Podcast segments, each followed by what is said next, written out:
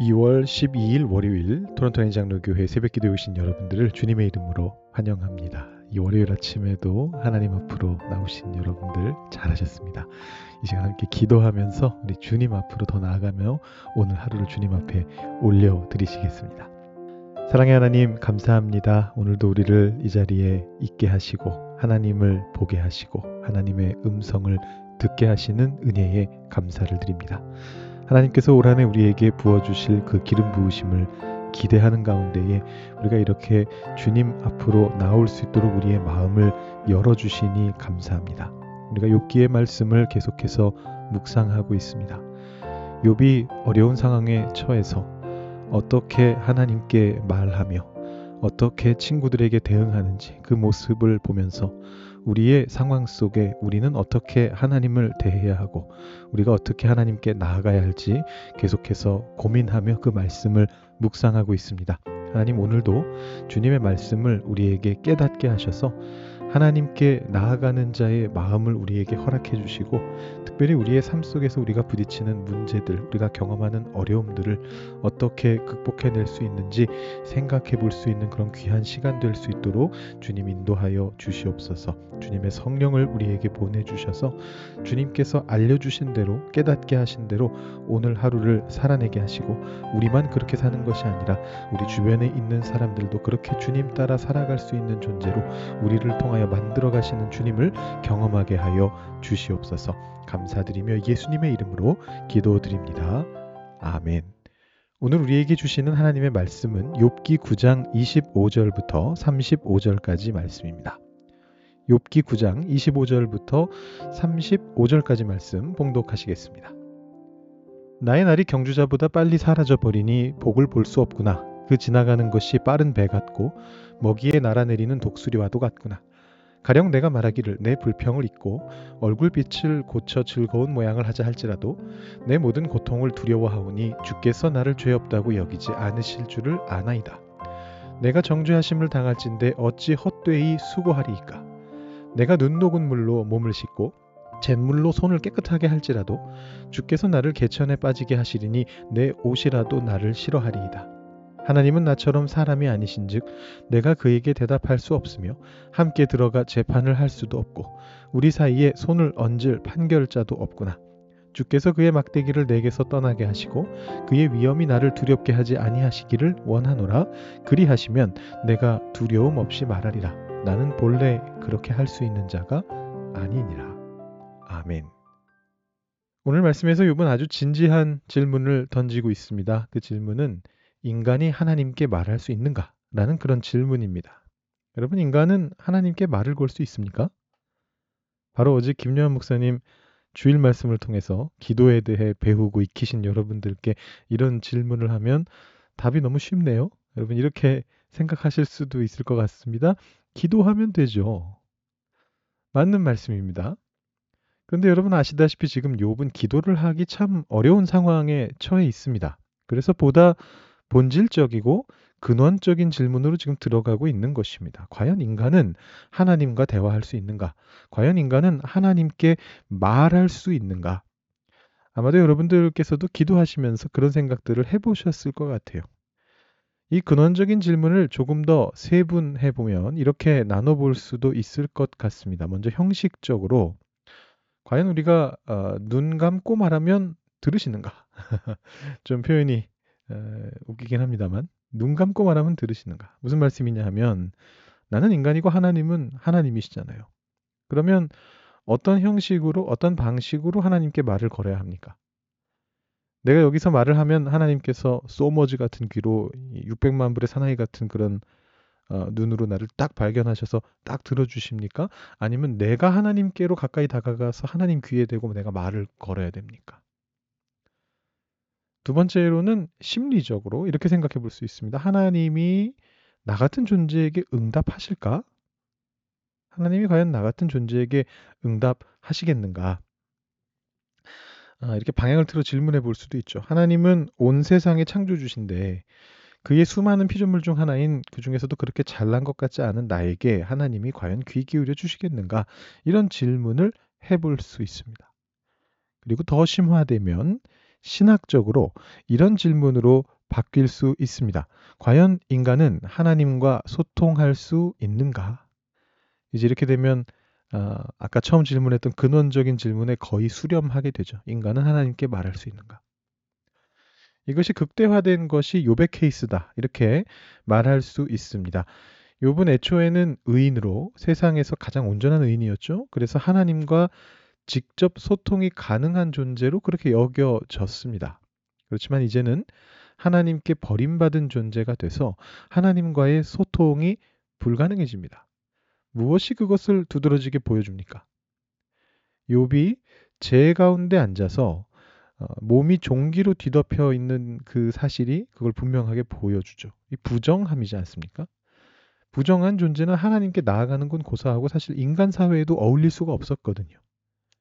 인간 존재의 어떤 연약함이라는 것이 요백의 재앙이라는 형태로 극대화가 된 것입니다. 재산을 잃고 가족을 잃고 건강까지 잃어서 저주받은 존재가 돼서 기왓장으로 몸을 긁어야 하는 존재가 되었다. 이게 지금 욥의 상황입니다.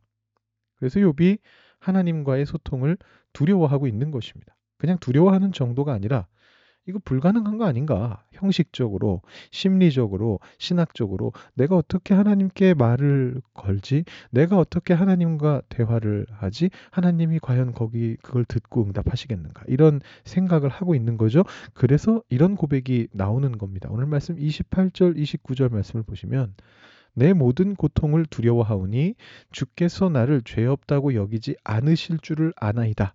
내가 정죄하심을 당할진데 어찌 헛되이 수고하리까? 자, 죄의 문제가 다시 나옵니다. 자, 죄에 대한 얘기 이미 여러 번 말씀드렸습니다. 근데 욥기 전체를 통해 이 주제가 반복되고 있기 때문에 또 반복 한번 해야 됩니다. 욥이 이미 자신이 지은 죄 샅샅이 다 찾아봤고요. 이렇다 할 죄를 짓지 않았다는 걸 깨달았습니다. 그리고 나서 그래도 어쩌면 모르고 지은 작은 죄가 있을 수도 있잖아요. 거기까지 생각이 미쳤을 때 그에게 어, 이것 때문에 이렇게 현타가 온 것 같다라고 제가 지난주 금요일 설교에서 말씀을 드렸습니다. 자, 인간 존재의 부족함이 하나님의 위대하심과 대비가 될 때 아주 극단적으로 표현한다면 죄가 없는 존재라고 해도 내가 죄 없다라고 말할 수가 없다라는 겁니다. 인간의 부족함이 너무 두드러지게 드러나 버리니까. 지금 그래서 욥기에서 이 두 표현이 계속 섞여 나옵니다. 욥이 나는 죄가 없습니다. 이렇게 강변하다가도 하나님 앞에서 자기가 죄인이라고 자꾸 그래요. 그러니까 그 이유가 이제 어, 이런 어떤 사고의 연장인 거죠. 인간의 부족함. 어, 진짜로 내가 지은 어떤 구체적인 죄의 얘기가 아니고 어떤 존재론적인 부족함입니다. 신에 대비되는 하나님의 대비되는 우리의 부족함, 연약함, 죄성입니다. 어, 이 부분을 이제 더 강조하는데 욥이 어떻게 더 강조하느냐면 다음 절인 30절 31절에 이렇게 표현을 하죠. 내가 눈 녹은 물로 몸을 씻고 잿물로 손을 깨끗하게 할지라도 주께서 나를 개천에 빠지게 하시리니 내 옷이라도 나를 싫어하리이다. 어, 눈 녹은 물은 6장에서도 한번 나왔는데 제가 그때 그냥 건너뛰었는데요. 어, 거기에서는 어떤 용도로 쓰인 거냐면 이 와디가 그 가나안 지역의 말, 마르는 강이죠. 이게 우기에 불어나는 걸 묘사할 때 한번 쓰였습니다. 어, 한국에서 온 우리들은 여름 장마가 익숙하기 때문에 겨울이 우기인 게 좀 익숙치 않습니다만 가나안 지역은 겨울이 우기고요. 이때 농사를 짓습니다. 가나안 땅 전체는 겨울에 농사 지을 만큼 그렇게 추운 지역이 아니거든요. 그래서 눈은 잘 안 오는데 이 와디의 어떤 수원지가 되는 높은 산, 우리가 아는 뭐 헤르몬산, 헐몬산 뭐 이런 데라든가 이런 곳에는 이제 눈이 와서 쌓이고 그 눈이 녹으면 검은 탕류가 되어서 흘러내려옵니다. 이게 6장에 이제 쓰였던 표현인데 여기 나오는 눈 녹은 물은 아마도 다른 것 같아요. 이 눈이라는 히브리어 원단어가 다른 뜻으로도 쓰이기 때문인데 아마도 그 당시에 비누처럼 쓰던 일종의 어떤 물질을 물에다가 이렇게 풀어가지고 비눗물처럼 사용하던 어떤 그런 걸 얘기하는 게 아닌가 이렇게 생각하는데요. 어, 다만 이게 단순한 물비누는 아니고 어, 그 요즘의 것과 최대한 비슷하게 비유하자면 락스 물이라고 생각하시면 될 것 같아요. 사람의 몸을 씻는 물질은 아니라는 겁니다. 이 당시 사람들은 자기 몸을 씻을 때 올리브유를 발랐거든요. 그리고 그 올리브유를 닦아내면 몸에 먼지가 이렇게 같이 없어지는 건데 어, 여기서 눈 녹은 물이라고 나온 것은 아마도 굉장히 소독을 강하게 해야 되는 어떤 그런 상황을 말하는 것이고 뭐 그다음에 잿물이 나오지 않습니까? 이것도 사람이 몸 씻을 때 쓰는 물은 아니란 말이죠. 근데 그런 물로 내 몸을 씻어야 할 만큼 어, 굉장히 비유적인 표현이죠. 내가 그만큼 더럽다. 내가 그만큼 죄가 있다. 왜냐하면 구체적인 죄가 발견돼서가 아니라 하나님이 나를 정죄하고 계시기 때문이다. 아, 이게 지금 욥이 하는 말입니다. 주께서 나를 개천에 빠뜨리신다. 알몸 상태로 빠뜨려 버리신다. 그래서 내 옷도 나를 싫어한다. 아, 이런 얘기를 지금 하고 있습니다. 그러면서 이렇게 이어갑니다. 32절 이후에 어, 하나님은 나처럼 사람이 아니시기 때문에 내가 그에게 대답할 수 없다. 재판도 할 수 없다. 우리 사이에 손을 얹을 판결자도 없다. 어, 주님께서 나를 두렵게 하지 않으신다면 내가 두려움 없이 말할 수 있는데 나는 원래 그렇게 할 수 있는 사람이 아니다. 이렇게 어, 이야기를 합니다. 하나님께 말을 못 한다는 거예요, 지금 욥이. 왜입니까? 하나님이 너무 위대하고 완전하세요. 그래서 이렇게 말하는 거예요. 하나님이 사람이 아니시기 때문에 나는 하나님께 대답할 수도 없고 형식적인 얘기입니다. 하나님께 내 문제에 대해서 재판에서 다루자고 말할 수도 없고 이거는 심리적인 얘기입니다. 그 사이에 중재를 해줄 존재, 판결자도 없다라는 것입니다. 이건 좀 신학적인 얘기라고 볼 수 있을 것 같아요. 어, 우리는 이런 어떤 중재를 해줄 존재에 대한 얘기를 들으면 이런 표현을 보면 너무 당연하게 예수님을 떠올리게 됩니다. 하나님과 인간을 연결시켜 주시는 중보자시죠. 유일한 중보자십니다. 하지만 요배 시대에는 그런 존재가 사실상 없습니다. 아주 특별한 경우에 한정적으로 어, 정교를 최대한 유지하면서 온갖 것들이 잘 맞아 떨어질 때 뭐 대제사장이라든가 이런 어떤 특수한 존재가 그 역할을 맡아서 잠시 하기는 하는데 지금 요배 모습처럼 말 그대로 나락에 떨어져 있는 상황에서는 아무도 중재를 할 수가 없어요. 하나님과 사람 사이를. 대제사장도 결국은 인간이거든요. 욥은 예수님을 모릅니다. 욥은 예수님을 몰라요. 어, 나중에 다다음 주쯤 보시게 될 텐데 욥이 마치 예수님을 예견하는 듯이 말하는 장면이 있습니다. 19장 어, 25절 27절 말씀인데요. 이렇게 얘기합니다. 내가 알기에는 나의 대속자가 살아계시니 마침내 그가 땅 위에 서실 것이라. 내 가죽이 벗김을 당한 뒤에도 내가 육체 밖에서 하나님을 보리라. 내가 그를 보리니 내 눈으로 그를 보기를 낯선 사람처럼 하지 않을 것이라 내 마음이 초조하구나. 어, 이 말씀을 그냥 이렇게 우리가 읽으면 어 이거 예수님에 대한 얘기 같은데 라고 이렇게 어, 자기도 모르게 생각이 들 거예요. 우리는 예수님을 알고 있으니까. 그런데 엄격하게 따지면 요배 입장에서는 이 장면은 뭐 예수님을 기대하거나 부활 신앙을 말하는 그런 장면이 아닙니다. 큐티인에서는 이것을 어, 부활 신앙이라고 표현하기는 했습니다. 그런데 그건 굉장히 2차적인 3차적인 의미고 요배 시대에 또 요백에 우리가 생각하는 그런 부활 신앙은 없었습니다.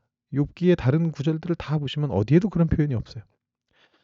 그걸 정확히 드러내 주는 것이 이 27절에 보시면 19장 27절에 보시면 나오는 내 마음이 초조하다라는 마무리 발언이죠. 이게 어떤 예수님에 대한 기대라면 초조하다라는 말이 나오지 않을 거거든요. 어, 이 말씀의 의미는 이제 19장 때 다시 말씀을 드리게 되겠지만 어, 사실 이제 그 앞단락이 욥이 자신의 결백을 증명하기 위해서 죽은 뒤에라도 자신이 결백했다라는 걸 알리고 싶어서 일종의 어, 증명서 같은 것, 각서 같은 걸 남기게 되는데 나중에라도 어떤 존재가 그것을 보고서 욥이 결백했다라고 입증해 주지 않겠는가. 그런 의미를 담고 있습니다. 아주 작은 소망이고 사실은 내가 그만큼 억울하다 이런 말을 하는 어떤 그런 맥락에서 나온 얘기거든요. 그래서 그 일이 안 찾아올까봐 초조한 거고요. 그런 존재가 와가지고 나의 그거를 나를 신원시켜 줘야 되는데 나의 누명을 벗겨줘야 되는데 그런 일이 벌어지지 않을까봐 초조한 거죠. 근데 어쨌든 어, 2차적으로는 욥은 자기도 모르고 있지만 자신도 모르게 진리를 담아서 이야기하면서 대속자에 대해서 고백하고 있는 장면이라고 볼 수는 있습니다. 욥은 의식하진 못했을 거예요. 근데 이제 자신의 상황, 억울한 상황을 이야기하면서 자기도 모르게 예수님을 연상할 수 있는 어떤 존재를 떠올리긴 한 것 같아요. 그리고 우리는 그가 예수님이시다라는 걸 알고 있습니다. 대속자시고 중보자시죠. 이 중보자이신 예수님을 통해서 우리가 하나님께 나아갈 수 있게 됩니다. 우리가 처음에 질문을 던졌는데 하나님과 어떻게 대화를 하는가? 중보자이신 예수님을 통해서 가능한 거예요. 요배 시대에는 불가능했지만 이제 우리는 가능합니다. 동시에 이 중보자이신 예수님께서 우리에게 서로를 위한 기도를 허용해 주셨기 때문에 우리가 중보 기도도 함께 할 수 있게 됩니다. 이번에 우리가 사순절 기간 동안 내일 모레부터 사순절 시작인데요. 어, 사순절 기간 동안 중보 기도를 합니다. 이렇게 어제 제가 광고로도 말씀드리고 김유한 목사님께서 설교로도 말씀해 주셨는데 어, 이런 이야기를 하실 수도 있습니다. 예수님만이 진짜 중보를 하실 수 있는 유일한 중보자이시기 때문에 하나님과 인간 사이를 연결해 주시는 유일한 분이시기 때문에 우리가 하는 기도를 중보 기도라고 부르면 안 된다. 어, 이 중보라고 하는 말은 중간에서 뭔가 잘 이루어지도록 역할을 한다 그런 뜻이거든요. 뭐 중재자라고 봐도 큰 문제는 없는데 우리는 인간이기 때문에 하나님과 인간 사이에서 뭘 할 수 있지가 않다. 그러니까 우리는 중보 기도를 하면 안 된다. 할 수 없다. 이렇게 이제 이야기하시는 분들이 계십니다. 어, 뭐 신학적으로 엄격하게 말하면 틀린 말은 아닙니다. 어, 방금 전에도 제가 말씀드렸듯이 예수님께서 유일한 중보자시죠.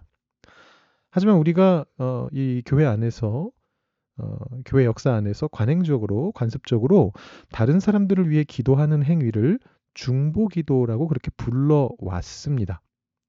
이 말의 의미는 예수님께서 유일한 중보자가 아니시다. 그, 그 예수님이 유일하신 분이라는 걸 우리가 부정한다는 그런 뜻이 아니고 예수님께서 우리들을 예수님의 제자로, 예수님을 본받는 자로, 세상 속에서 예수님의 역할을 맡아서 하는 자로 불러 주셨기 때문에 어, 우리도 중보를 할 수 있다라는 것이죠. C.S. 루이스는 이런 표현을 썼습니다. 우리는 작은 예수다. Little Jesus. 우리는 예수님을 따라가는, 예수님을 닮아가기 위해 애쓰는 뭐 사람이다. 하나님이 그렇게 우리를 불러주셨다. 이렇게 이야기를 하거든요. 그래서 우리가 중보를 할 수 있습니다. 뭐 정확하게 따지면, 아주 정확하게, 엄격하게 따지면, 이미테이션 중보기는 한데, 진짜 중보는 아니고, 예수님을 그 힘에 예수님의 의지해서 하는 예수님이 허락해 주셨기 때문에 하는 이미테이션 중보기는 하지만 어쨌든 우리가 그렇게 해서 예수님이 하시는 그것에 우리가 숟가락을 얻는 거예요. 그 우리도 같이 중보를 하는 겁니다. 서로를 위해서 기도하는 겁니다. 그렇게 우리가 서로를 위해 기도하는 그런 사순절이 될 때 욥이 그토록 찾았던 그러나 욥의 시대에는 발견할 수 없었던 하나님과 우리를 연결해 주시는 존재인 예수님께서 우리의 삶 속에 임하셔서 우리의 삶을 하나님께로 나아가게 만들어 주실 것입니다. 여러분 그 믿음 가지고 오늘 하루도 살아가시는 또 오늘 하루도 서로를 위해 기도하시는 여러분들 되실 수 있기를 바랍니다. 기도하시겠습니다.